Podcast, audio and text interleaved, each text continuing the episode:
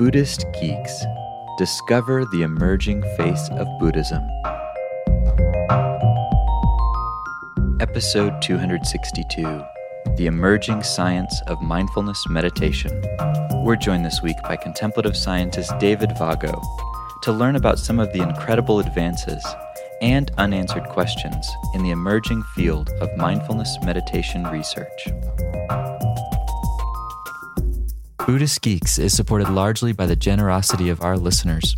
If you like what we're doing, please consider making a one time or monthly recurring donation by visiting BuddhistGeeks.com forward slash donate.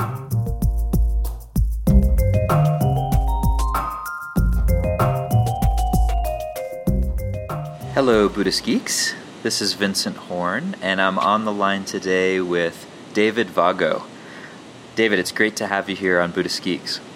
Such a pleasure to be here. Thanks for inviting me, Vince. Absolutely. And just a little background on David. David's an instructor in the Department of Psychiatry at the Brigham and Women's Hospital at Harvard Medical School. And he's also part of this emerging group of folks that we've been interviewing on Buddhist Geeks who are doing really cool and cutting edge research in the field of contemplative science and are focusing uh, specifically too on how Dharma intersects with science. So it's uh, really, really cool to talk with you. And I figure we could just start off with the kind of basic question of how in the world did you get into contemplative science and, and how does your own personal practice tie into that story?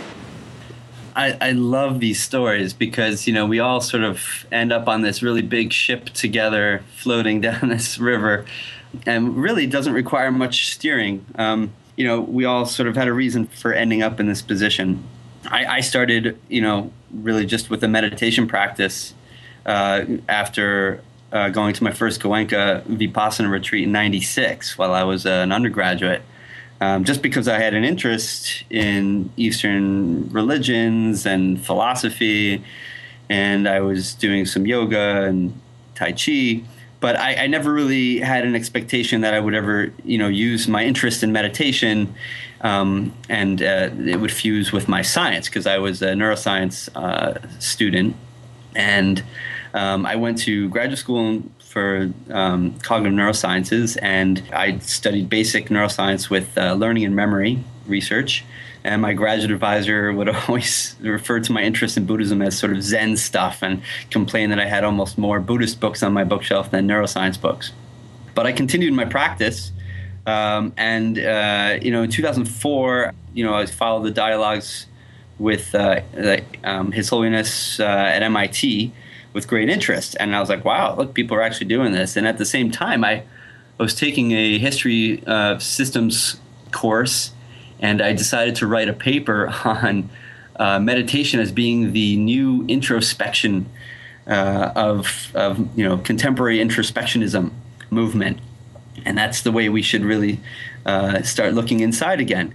And uh, it, everything just sort of came into place because in 2004 2004, uh, Mind and Life uh, Institute started the Summer Research Institute, which most of your um, listeners are familiar with. But it was a breeding ground for people like me who were scientists or budding scientists, young scientists, and who had a, uh, a budding meditation practice.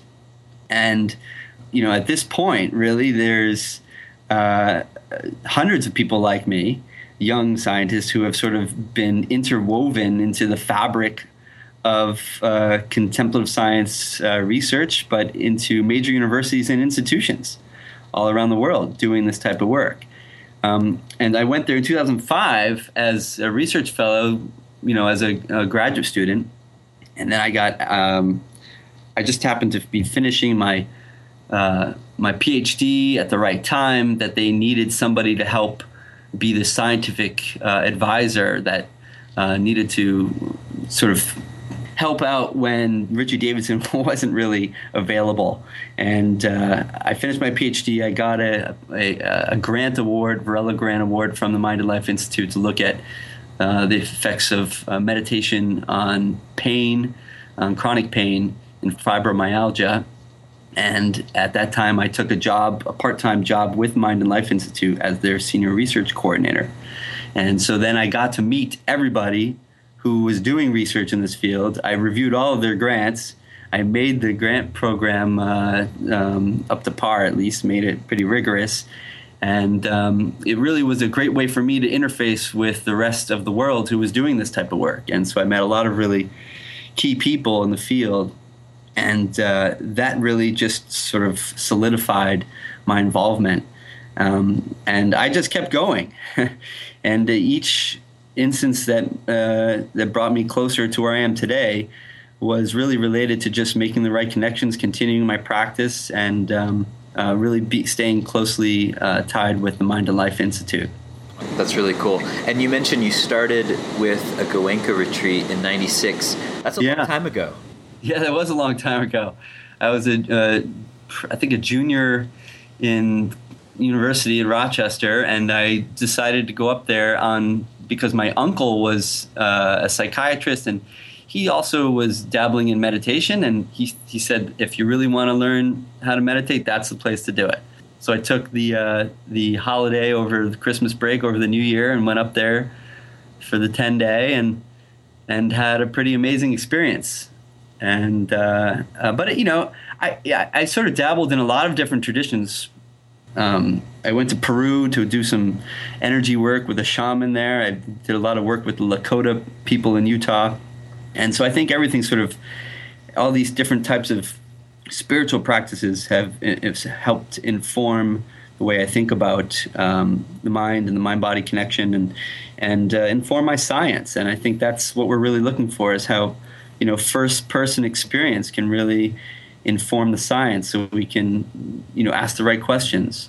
Um, and that's really I think critical in this field is that every one of us uh, who's who's uh, that you've been talking to. All these, all of our, the people I've been referring to as the pragmatic Dharma wing of neuroscience. You know, researching the neurocorrelates of no self, enlightenment, the progress of insight, and sometimes even um, the dark night dissolution process that some meditators go through. We're we're asking tough questions.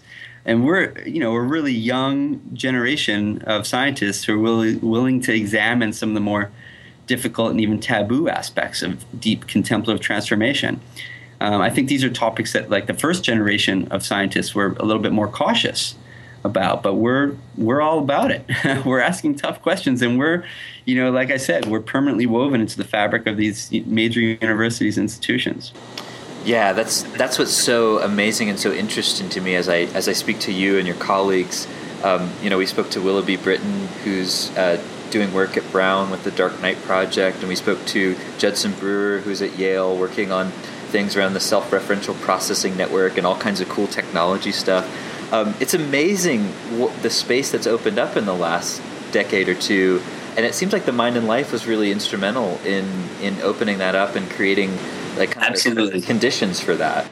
Yeah, and I think even Judd mentioned it as well in, in the interview you did with him that you know most of um, my peers um, and most of the contemplative scientists out there have all interfaced together at one point or another at the Mind and Life Summer Research Institute. So, you know, we, we do owe a lot of um, our sort of involvement and you know where we are in our careers to um, having that opportunity.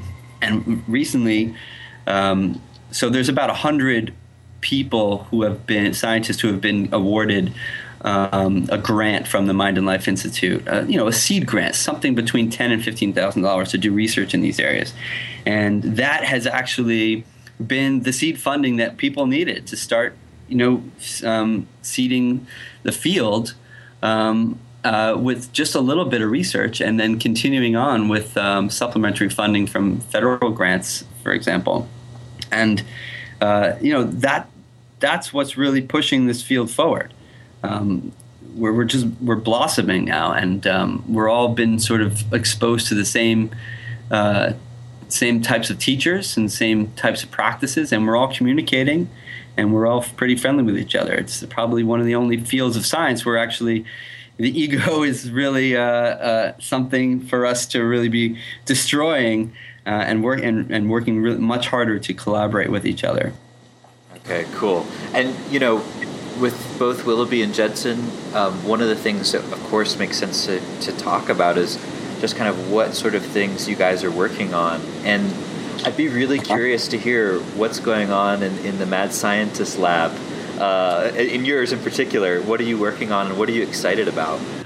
Oh, so many things. I, I so for example, um, I, I, think you know because there is, um, well, I like to think of my main focus right now um, is on creating models for understanding mindfulness because there are generally speaking there are two models that i like to think of for cultivating mindfulness in the context of meditation practice we have a 2500 year old model you know, and we have a 25 year old contemporary model that's heavily influenced by Jon Kabat-Zinn's adaptation intended for general stress reduction. Um, the good news here is the concept of mindfulness is, in the contemporary view is now, in, in, you know, increasingly becoming part of popular culture. Um, it's not just for Buddhists anymore. You, you, find mindfulness in hospitals, schools, prisons, corporations. Uh, you know, it's helping everything from, you know, finding emotional balance and eating healthier to reducing cravings, so on and so forth. The not so good news here is that uh, popular culture has a tendency to trivialize the concept, and contemporary views often conflated with many common interpretations. And you know, even in the field of contemplative science, we have uh, we describe the concept of mindfulness in many ways. We describe it as a state um, that's cultivated during meditation practice as an enduring trait that can be described as a dispositional pattern of cognition and emotion. Um, it's described as a as a meditation practice itself, mindfulness meditation. So these semantic differences are actually problematic in the laboratory setting, and, and in order to sort of avoid the sort of dilution of of the practices and the losing the depth and insight that you get from the historical model itself. Um, we need to really deconstruct what we mean and operationalize what we mean by mindfulness. And so that's been sort of one of my main focuses is to really deconstruct mindfulness into component parts, uh, moving away from the more contemporary definition that Jon uses, Jon Kabat-Zinn, just paying attention in the particular moment in a present way, non judgmentally, non reactively. Um, and these third wave uh, clinical applications of mindfulness that have embraced the idea of acceptance as part of uh, a major part of mindfulness. And so we have to also integrate the older model into this contemporary model. And as we dismantle what we mean by mindfulness, we can create component mechanisms by which we think mindfulness is working.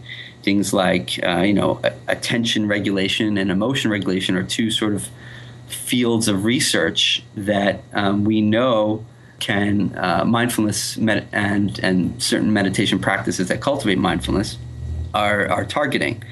Um, but there's also things like intention and motivation, um, learning and memory processes like extinction and reconsolidation, increasing our ability to empathize and be and and uh, improve pro-social behavior. Uh, this idea of decentering or um, reperceiving or psychological distancing, all these things have sort of neural substrates that we can examine, and all of all of the meditation practices that are thought to cultivate mindfulness are likely targeting these these types of processes. So we can study each one of these processes individually rather than trying to come up with some uni- one unifying construct in which we can reduce mindfulness to. And so that I think is really critical. But here's the most critical point that I think all of your listeners would be interested in is that we have to be really careful not to inadvertently ignore the Buddhist traditional systems from which these more contemporary practices originate.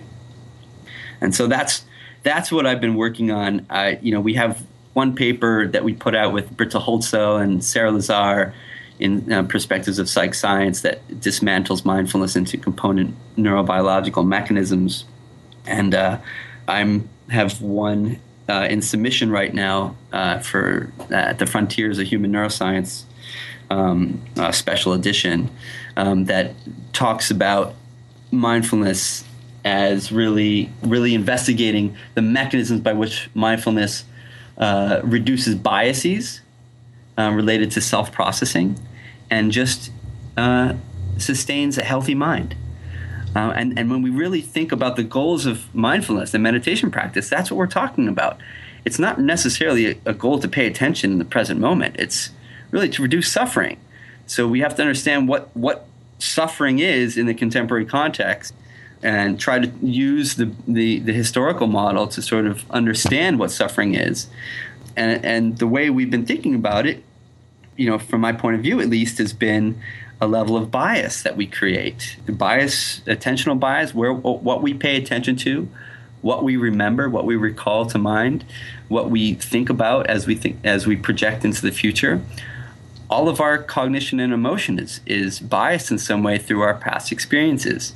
And so that sort of that fact alone it becomes uh, uh, our sort of target for understanding mindfulness as it changes those biases and in the context of self processing. And so we believe that mindfulness can be thought of as a as a multi-dimensional skill set that involves you know different component mechanisms that are highly integrated and strengthened together through in these intentional mental strategies. Uh, so that's what I'm most passionate about at this at this point. And you know, we we talk about it um, at some level, you know, from the neurosciences, and we also have to be really informed by Buddhist practitioners, um, people who are really immersed in the field as a practitioner or as a scholar. So people like uh, Cortland Dahl or Jake Davis, Andy Olendzki. Um, these are all people who the neuroscientists have to interface with, and we are um, as we write these papers, so we can, you know, efficiently integrate the, the Buddhist historical model into the more contemporary models for investigation. Okay, that's super cool. And I just wanted to go back to one thing you said and, and maybe just a little follow up question. You mentioned you define kind of mindfulness as a multi dimensional skill set and talked a little bit about, you know, those skill sets kind of strengthening each other or kind of working together. Could, could you talk a little bit about what some of those different skills are? Oh, yeah. So I was saying that I, I think of but by incorporating historical and contemporary uses of the term mindfulness, we can we can describe mindfulness through a framework of self-awareness, self-regulation, and self-transcendence, and that's that's the way I've been framing mindfulness. Um, and that's just an, a simple framework so we can understand what we're all, all talking about. And it's in a context of self processing. And so, what we know is that there's existing functional neuroanatomical networks for self uh, specifying um, processing and narrative self processing. And a lot of people talk about the narrative self uh, in the context of a default network, um, where the, you know, and, so I won't go into detail about what the narrative the narrative self really is, is, is or what neural substrates are underlying because I know Judd has talked about it and um, a few other people have mentioned it. But one of the things that we haven't really focused on is the, the different sort of neural substrates that we can identify for not only just experiential self processing, um, but the non conscious distinctions and the more conscious distinctions of self processing. Um, they do exist and they do have its own um, substrates. And what I try to point out is that there's no, we don't think mindfulness is necessarily improving our experiential self processing over the narrative self processing or suppressing the narrative. Um, the narrative is, is, is really important still. We still need to have the narrative. So it's not, we're not trying to, uh, I, I, do, I don't think that um, at least the models that we're creating don't seem to suggest that the narrative is being suppressed and the experiential is being increased. There is really more of an integration that's going on between the two types of networks, between experiential non conscious, experiential conscious and focused attention, and then the narrative. And all three of those are really being integrated more efficiently through the continued practice. And if you keep that in mind as a framework, then what we can now do is dismantle what we mean by that. And within that framework, um, there are specific uh, processes. So, um, for example, now you can actually take the practice of focused attention meditation or shamatha, um, and you can lay out, and what we, which we do this in our models, is the actual cognitive process that is occurring while you practice. So, first thing you do when you sit and someone gives you instructions is you create some sort of intention. Um, and there's motivation there. And some of the models that have been created already sort of incorporate intention, but some some people don't think about that. But intention to do something, the motivation to do something, is an extraordinary form of feedback that sets up a whole set of um, changes before you even do anything. So we have to think about that as well. So intention and motivation become the first component that we have to investigate and see how that changes things. Then there's set formation. For example, executive set formation, which is essentially taking information, the instructions of practice, and keeping them in mind, um, and how you incorporate that into your sitting practice. Um, how it's always there and present. How often does it come back to mind? That's important as well. Um, and then we think about things like uh, focused attention, so versus uh, say more ambient forms of attention.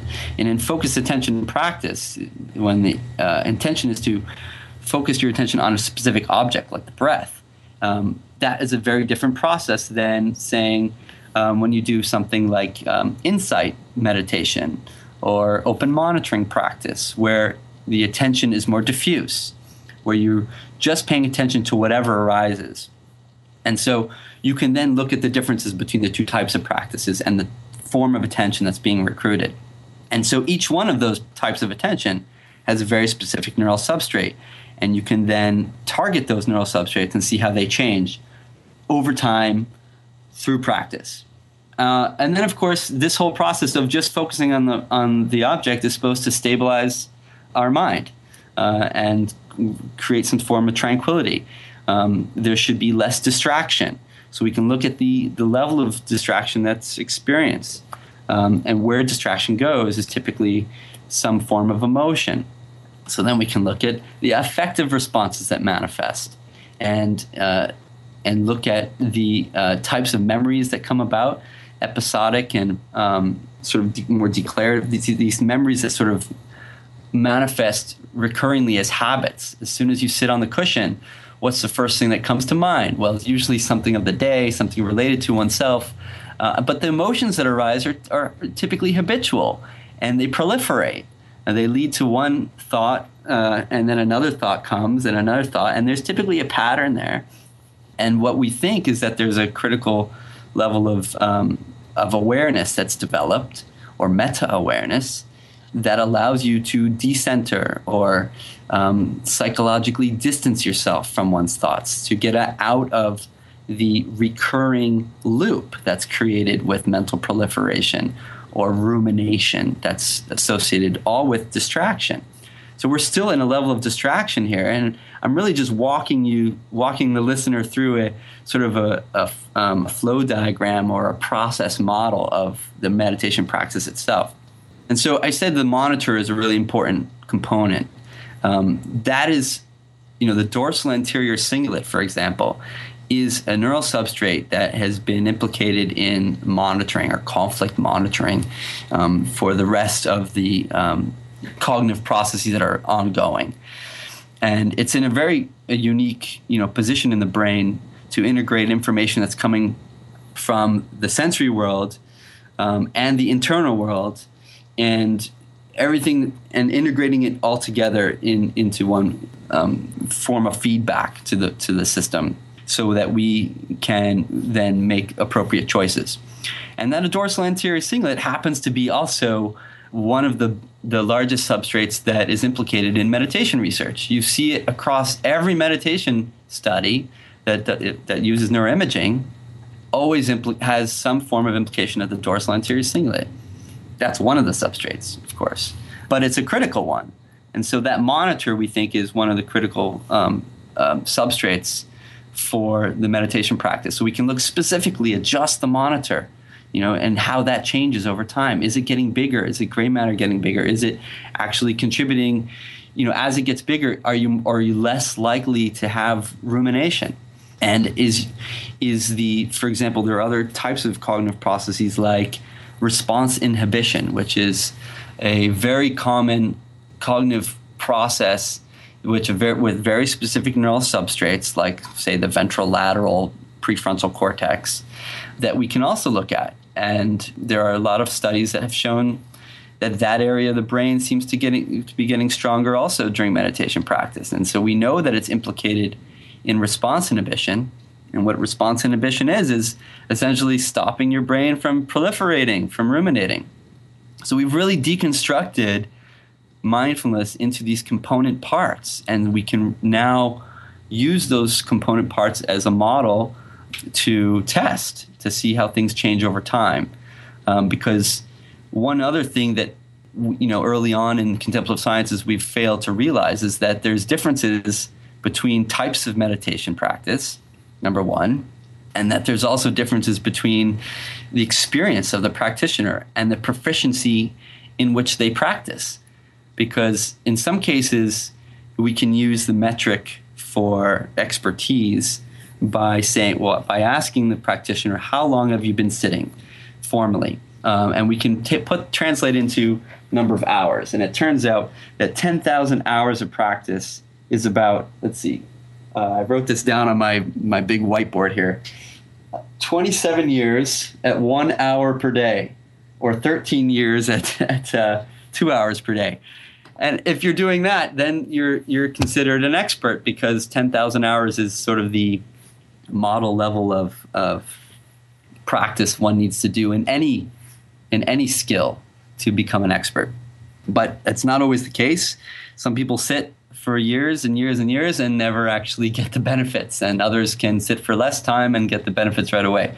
So we're just realizing that there's dispositional differences between practitioners that we have to take into account in these models. We have to think about um, the different types of processes and how these cognitive processes that I've been referring to are different between novice meditators who have just been exposed to this type of practice for minutes or eight weeks versus 27 years and who have people have gone on multiple three month long retreats. So there's a difference there too. Um, and it looks different. And that's what we're trying to do is trying to really break it down dismantle things into component parts and and and really again, not ignoring the traditional systems, the Buddhist traditional systems from which these practices originate. You know, what part of what I'm hearing you say, which is very fascinating, is you're, you're sort of creating a very new kind of model to look at all these different dimensions of what practice is, what mindfulness is, and then yeah. and then it sounds like you're running into things that practitioners also run into, which is you know there are these different types of meditation. There's they do different things, and and then like you mentioned, the sort of dispositions. Um, you know, some people probably get benefits quicker from certain types of practices, and then there are different levels of depth or, or proficiency of from different practitioners. So it sounds like, in a sense, like the model is then becoming much more three dimensional and complex, and part of your work is is really kind of exploring all that those complexities and looking at the you know looking at the neuromechanical dimensions of that which haven't been studied up until recently.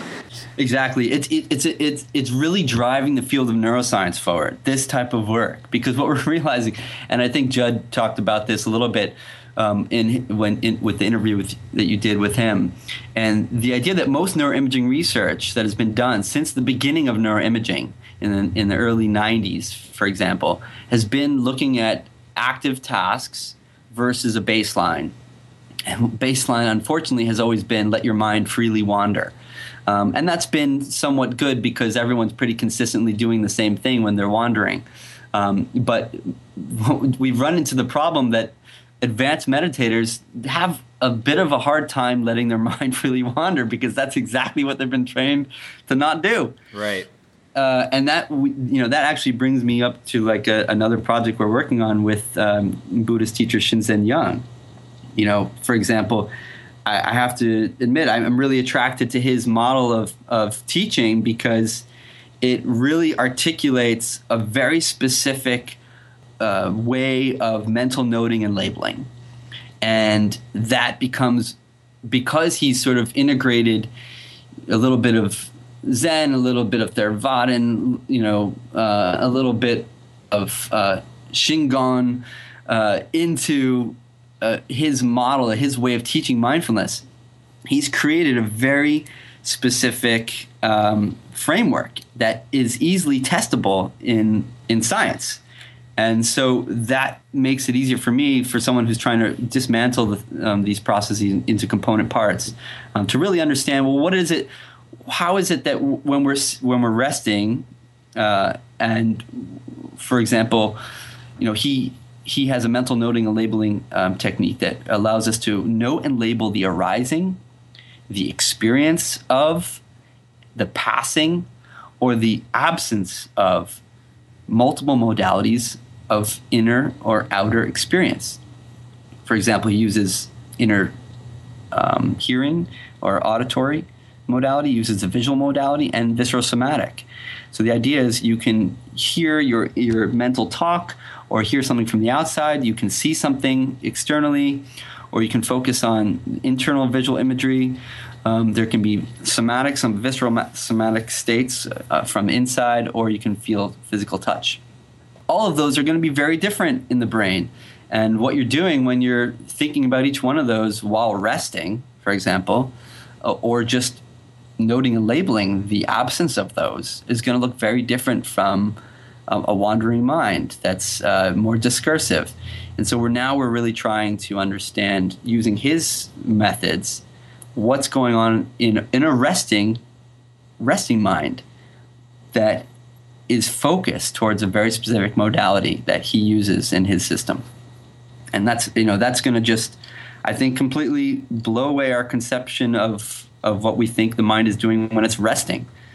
Um, so that's going to be it's another sort of level of um, depth that we're exploring um, the neuroscience of meditation, really. Okay. Cool. That's awesome. You know, may- maybe to shift things toward the future a little bit, because there's a lot of things that you, you and, and your colleagues are working on now. But I'm curious, where do you see this field of contemplative science going? I, you know, I think one of the great things uh, about this field is that it's really helping to uh, create a framework for all popular culture um, to um, fall behind.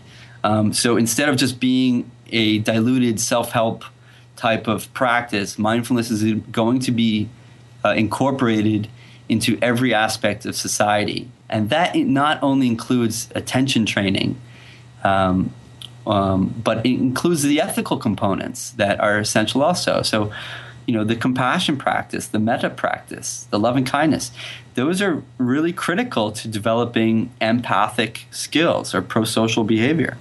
And, you know, the Dalai Lama is behind this. He's a smart man. you know, he's the one who started these dialogues with the Mind and Life Institute, and he's the reason why most of us are doing this.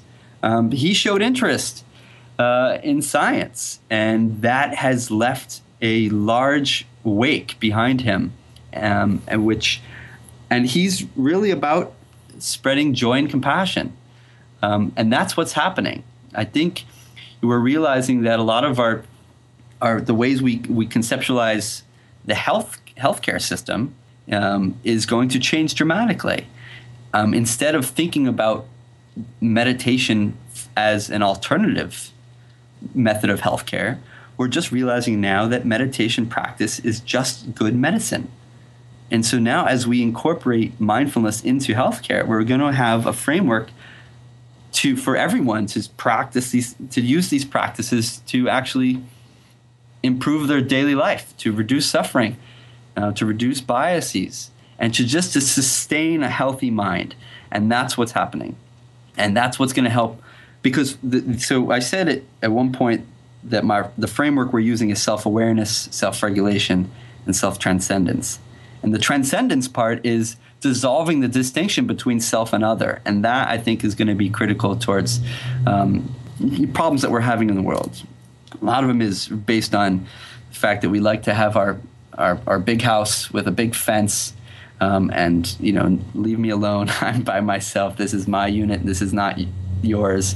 You know, making creating these distinctions between self and other. And what we're realizing is that meditation practice is dissolving those distinctions. So that's I think a critical component that we don't always emphasize, but it's going to be I think the one that's going to be transformative for society.